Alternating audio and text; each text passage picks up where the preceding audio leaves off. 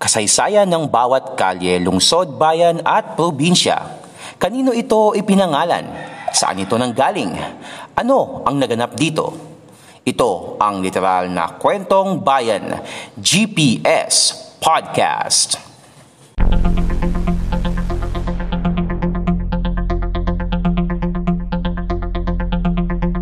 GPS Podcast.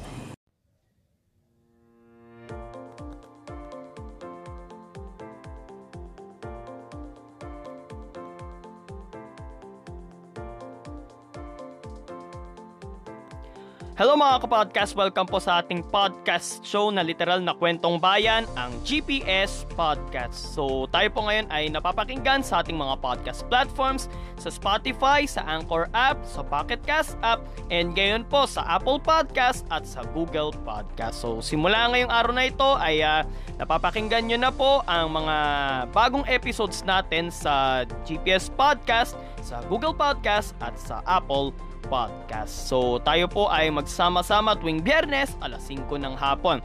And sa YouTube at sa Facebook naman po ay tuwing alas 10 ng gabi. At kung kayo naman po ay nanonood sa YouTube ay welcome pa rin po kayo and make sure na nakasubscribe po kayo sa ating uh, channel, ang podcast ni Mans. And don't forget to click the notification bell button para po masundan nyo po yung mga susunod na episodes ng ating GPS podcast. And kung kayo naman po ay nanonood sa ating Facebook page, Podcast ni Mans, huwag daw huwag niyo pong kakalimutan na i-like ang ating page. So, ngayong araw na ito mga kapodcast ay pupunta naman tayo sa napakalayong lungsod ng mga bituin, ang lungsod ng Quezon. Bakit nga ba siya tinawag na uh, City of Stars? So, mamaya malalaman nyo po ang sagot. Pero ang pag-uusapan natin dito ngayon mga kapodcast ay ang mga districts dito sa Quezon City. Okay? So, hindi na ako magpapaligoy-ligoy pa. Simulan na po natin itong pag-usapan mga kapodcast. Kwentong bayan baka mo? Tunghayan dito sa GPS Podcast.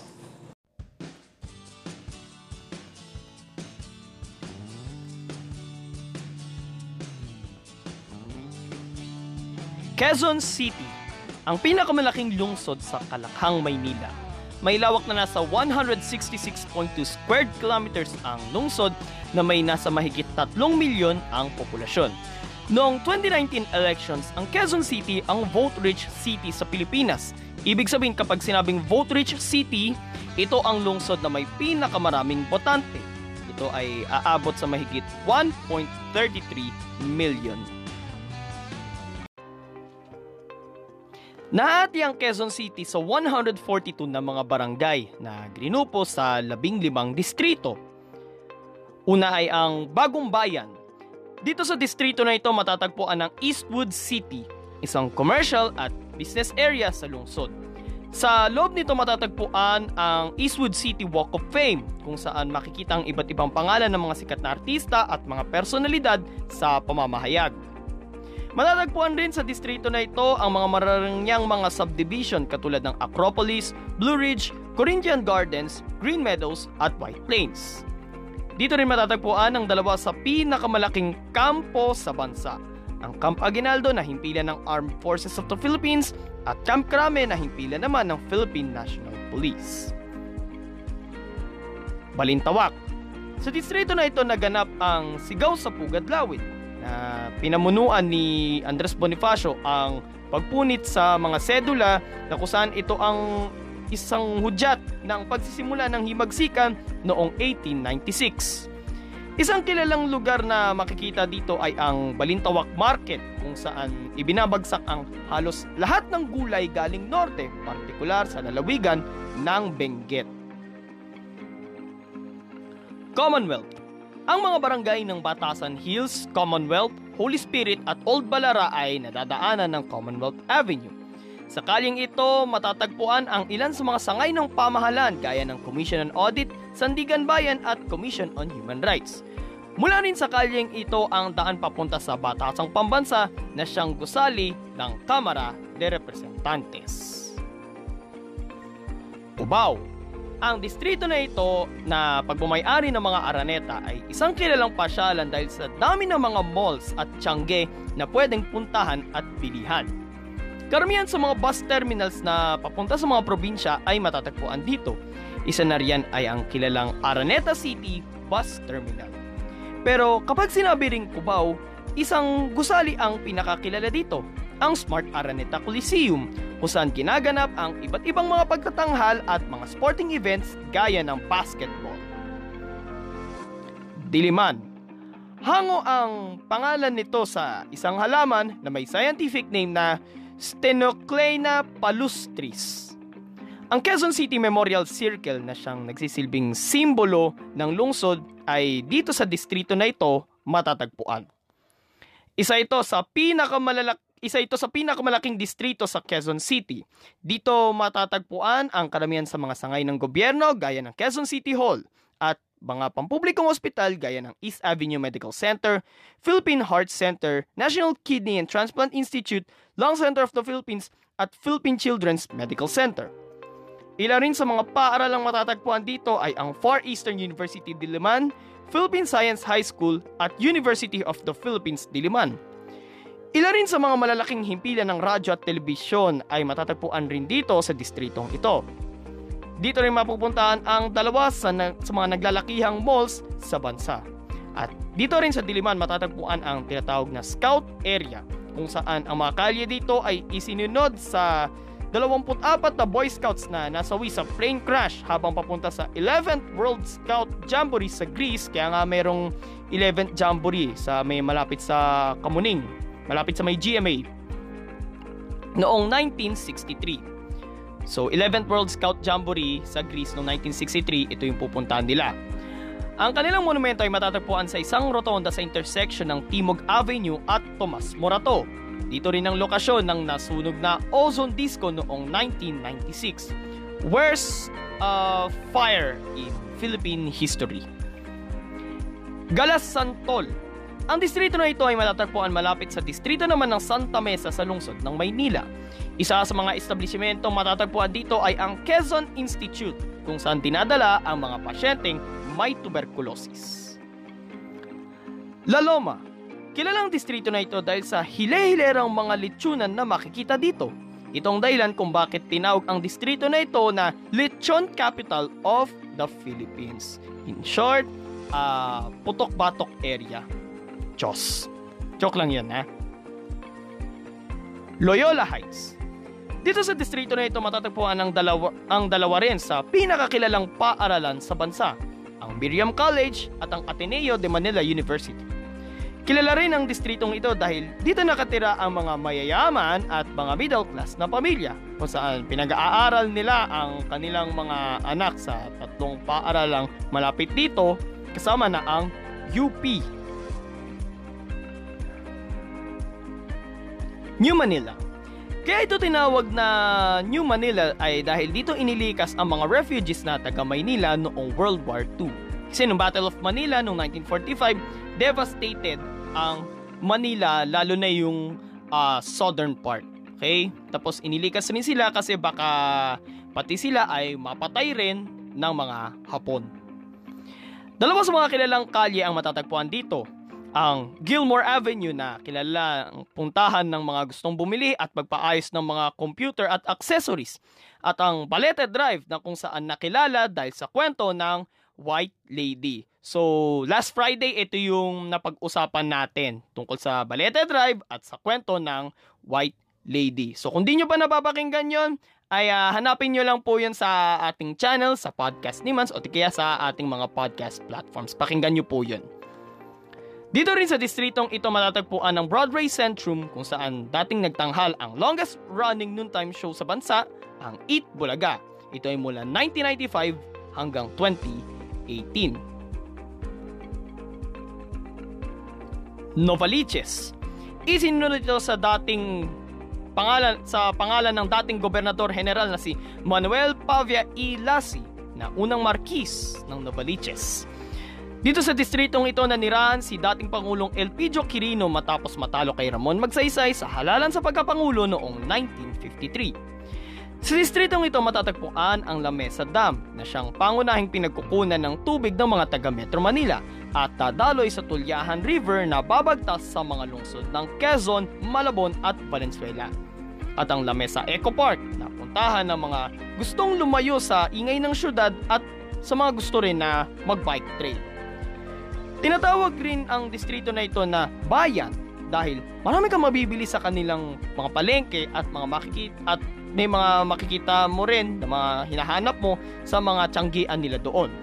Bukod pa riyan, ito rin ang lugar kung saan papunta sa mga lungsod ng Caloocan at Valenzuela.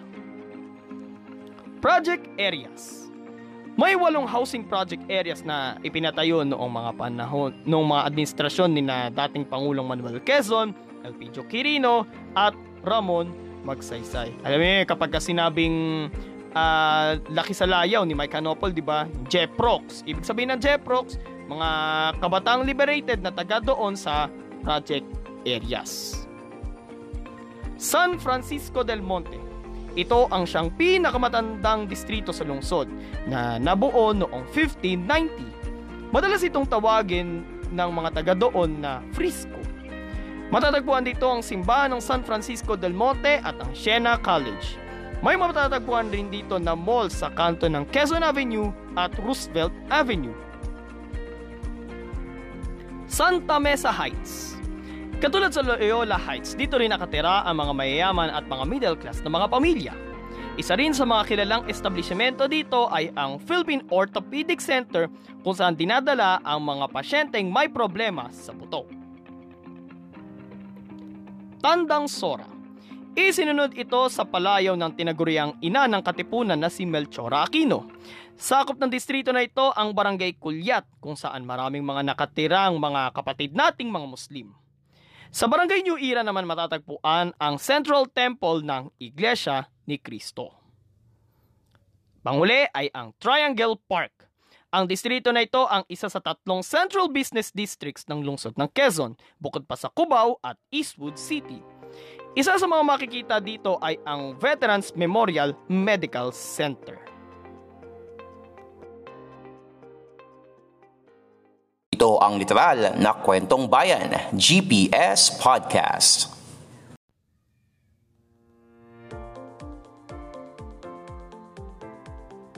Balikan lang natin yung tanong natin kanina sa intro. Bakit nga ba tinawag na City of Stars ang Quezon City? Kasi uh, napag-usapan rin natin kanina to sa Diliman na doon matatagpuan yung mga himpilan ng mga radyo at telebisyon. Pero, ganito lang yan. Bakit nga ba uh, ba't nga ba siya tinawag na City of Stars? Kasi lahat ng mga may kinalaman sa uh, sa industriya ng entertainment maging sa pamamahayag ay doon matatagpuan sa Quezon City. Okay? Lahat ng mga uh, malalaking istasyon, mga kilalang istasyon dito sa Pilipinas ay doon matatagpuan. Mga sangay ng sa radyo, sa telebisyon, at sa dyaryo. And nabanggit na rin natin kanina yung sa Eastwood City Walk of Fame kung saan may mga uh, nakadisplay doon yung pangalan ng mga sikat na artista at mga kilalang media personalities. Uh, since 2005, doon sa Eastwood City Walk of Fame, uh, merong 361 na personalities ang nakadisplay na doon hanggang nung 2019 yata kasi ngayon wala pa yatang uh, uh, nasasama doon. This year wala pa nasasama na personality doon sa Eastwood City Walk of Fame. So parang siya yung uh, siya yung Pinoy version ng Hollywood Walk of Fame. Okay? Kaso ang kinaibaan lang, yung sa Eastwood, uh, tawag dito, nasa looban siya ng ano eh, mer- meron siya mismong parang ano, parang area, specific area na para lang doon sa sa lugar na yun sa Walk of Fame. Hindi kagaya sa Hollywood, yung Walk of Fame doon ay makikita mo sa bangketa. So pag naglalakad ka doon sa uh, sa Hollywood, sa LA, uh, ah, makikita mo yung mga pangalan ng mga sikat artista sa nilalakaran mo sa bangkay. Okay? So, ang sagot doon, bakit nga ba siya City of Stars? Kasi lahat ng mga may kinalaman sa industriya ng entertainment at sa pamamahayag ay doon matatagpuan. Radyo, telebisyon, pelikula, kasi doon matatagpuan yung FPJ Studios ni ni The King, ni Fernando Poe Jr. and yung LVN Studios. I don't know kung doon din yata matatagpuan ang Sampaguita Pictures. Okay? So, yun lang naman ang topic natin ngayong araw mga kapodcast. Abangan nyo po ang episode na ito mamayang alas 10 ng gabi sa YouTube at sa Facebook page ng Podcast Demand. So, sa mga nanonood sa YouTube, kung nagustuhan nyo po itong episode natin, uh, i-like nyo po ito and pwede po kayo mag-comment sa ibaba and pwede nyo rin po itong i-share. Pero wag nyo pong kakalimutan na mag-subscribe And don't forget also to click the notification bell button para po masundan nyo po yung mga susunod na episodes ng ating GPS podcast. At sa mga nanonood sa Facebook, wag na wag nyo pong kakalimutan na i-like ang ating Facebook page, Podcast Demands. Magkita-kita po ulit tayo sa Webes para sa Fact on Track sa podcast, 5pm sa mga podcast platforms at 10pm sa YouTube at sa Facebook. Ito, uh, ito po si Mans at ito ang GPS Podcast, ang podcast show na literal na kwentong bayan. God bless everyone, God bless the Philippines, purihin po ang Panginoon.